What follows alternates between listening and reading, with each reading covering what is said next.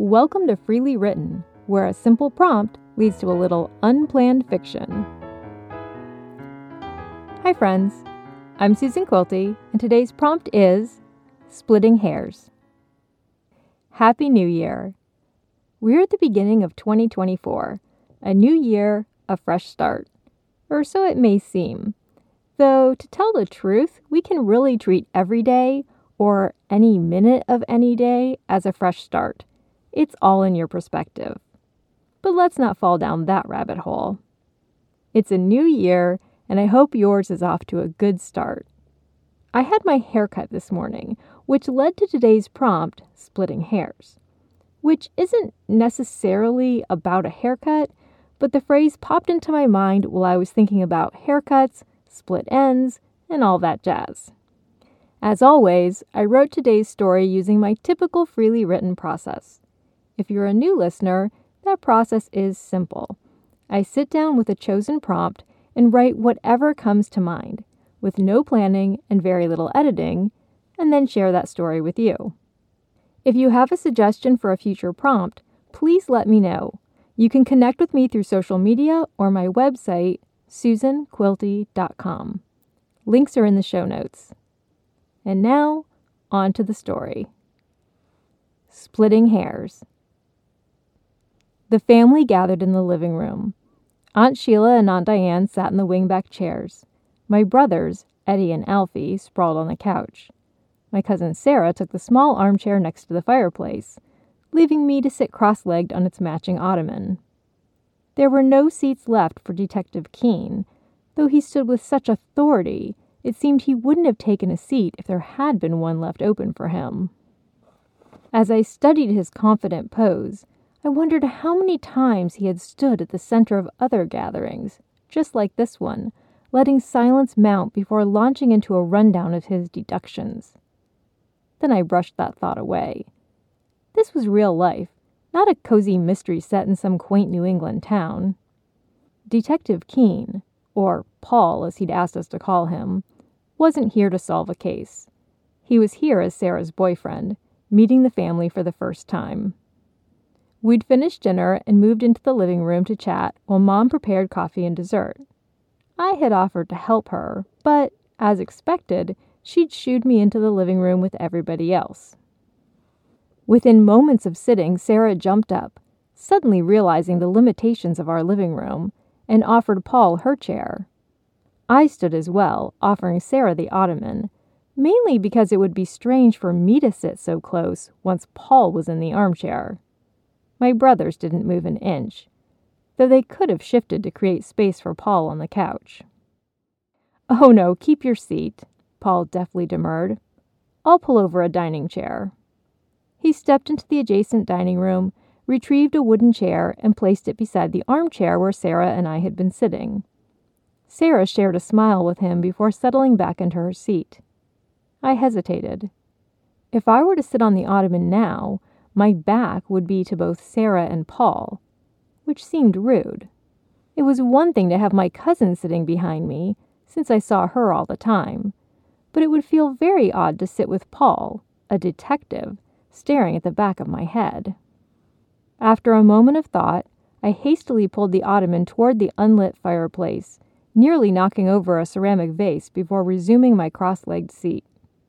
Aunt Sheila watched me with a slightly raised eyebrow. I was waiting for her to break the silence by asking if we were all settled now, when a shriek rang out from the kitchen.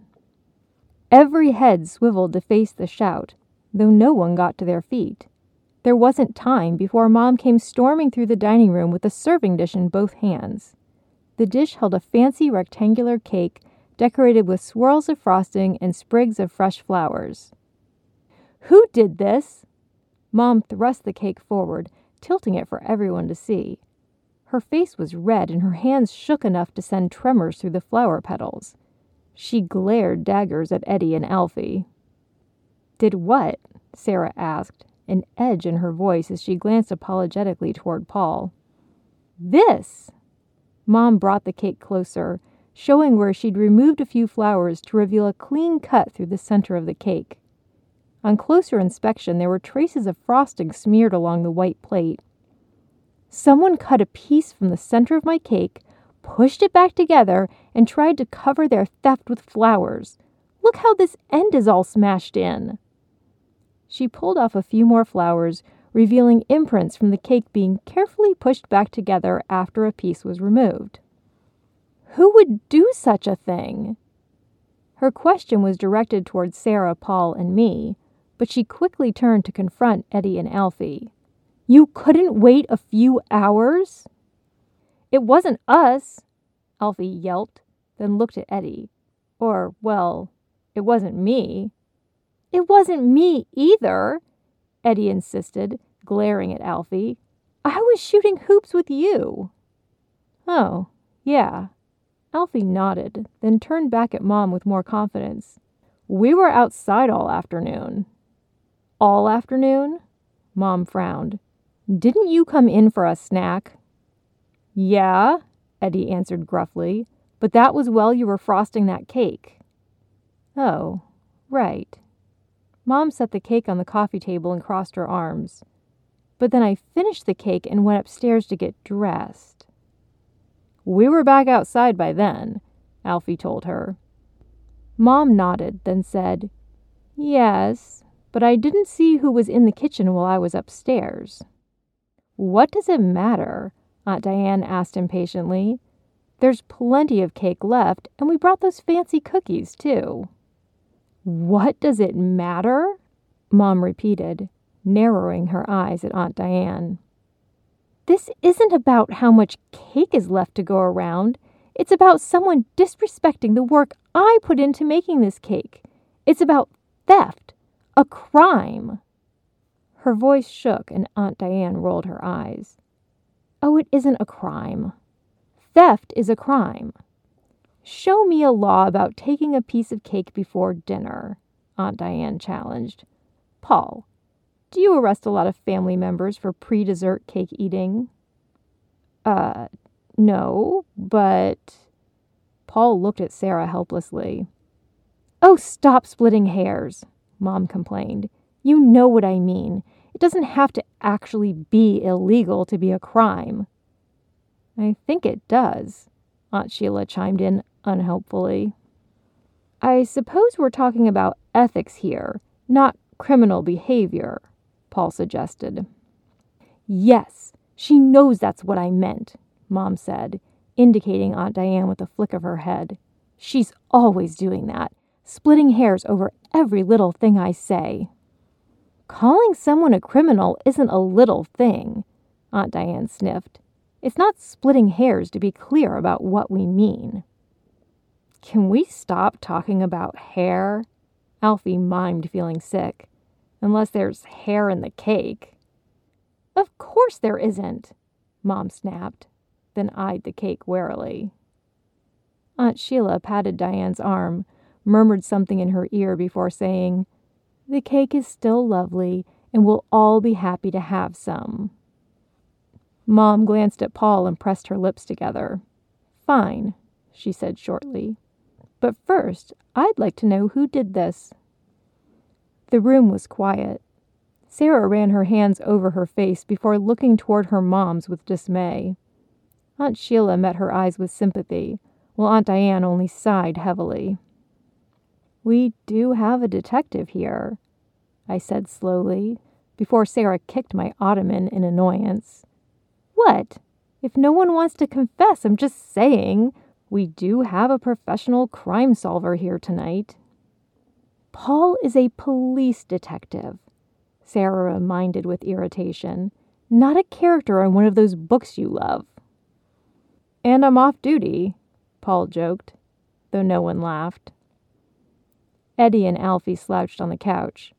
The aunts shook their heads at each other.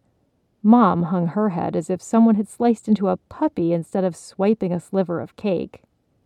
Sarah closed her eyes and took a long, slow breath. Paul cleared his throat. Well, first we have to establish when the, uh, incident occurred. Sarah looked at him in alarm, but Paul waved away her concern. It sounds like you decorated the cake before going to get dressed, Paul confirmed. And who had access to the kitchen at that time? The boys were outside, but could have come back in, Mom said tentatively, her face beginning to brighten. Diane and Sheila weren't here yet, but Beth was here. Hey! I sat up straighter, shocked that she would accuse me. I'm not saying you did it, dear, she told me, but you did have access to the kitchen. So did Aunt Diane and Aunt Sheila, I reminded everyone hotly. They showed up while you were still getting dressed, and I went back to reading after I let them in. Paul looked at the aunts warily. He clearly didn't think accusing Sarah's parents of cake theft was in his best interest. We were all here before Aunt Karen came downstairs, Sarah reminded.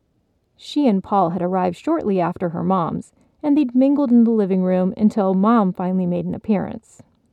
And then I took Diane and Sheila out to the garden, Mom remembered, while Sarah and Paul went to make drinks. In the kitchen. So everyone had opportunity. Paul smiled, as if that settled something but Mom was looking at him and Sarah more suspiciously. I helped them with the drinks, I added quickly, diverting Mom's attention. It was sort of true. I had gone in to help them carry drinks to the living room, but not until I'd finished the next chapter in my book, the one where the small town detective explained the killer's motive. Oh, motive, I gasped.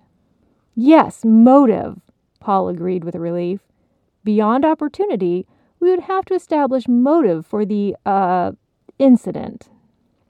Exactly, Mom said sadly. Why would anyone do something like this to my lovely cake? That's it. Paul snapped his fingers as though just figuring something out. It is a lovely cake. So lovely that someone couldn't resist the temptation of trying a tiny taste before dinner. It's more of a compliment than a crime. A compliment? Mom sounded unsure, though she was beginning to smile. Absolutely, I agreed, just as Aunt Sheila began to sing her praises of the cake's beauty. Can we just eat the cake already? Eddie asked. Mom looked at each of us before shaking her head with a resigned laugh. Fine, we'll leave the mystery unsolved. Who wants to help me carry the coffee tray? Paul hastily volunteered, and everyone made their way back into the dining room. I held Sarah back and lowered my voice. It was you, wasn't it? Sneaking a piece to show off for Paul. Who, me? Sarah laughed with mock disbelief. I raised an eyebrow.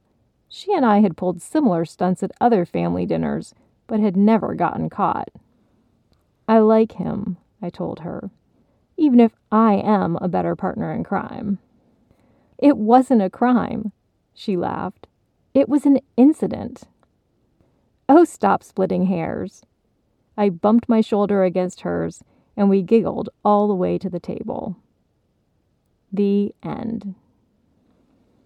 Thanks for listening. As always, I had no idea where this story would go, but I sort of worked that prompt into the mix. If you have another idea, try writing a story of your own. Free writing is a lot of fun and a great way to explore your creativity.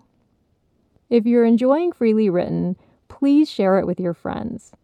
I would also love for you to check out my novels. You can read about them on my website, susanquilty.com. Until next time, try a little free writing of your own. Let go of any planning and see where your imagination takes you.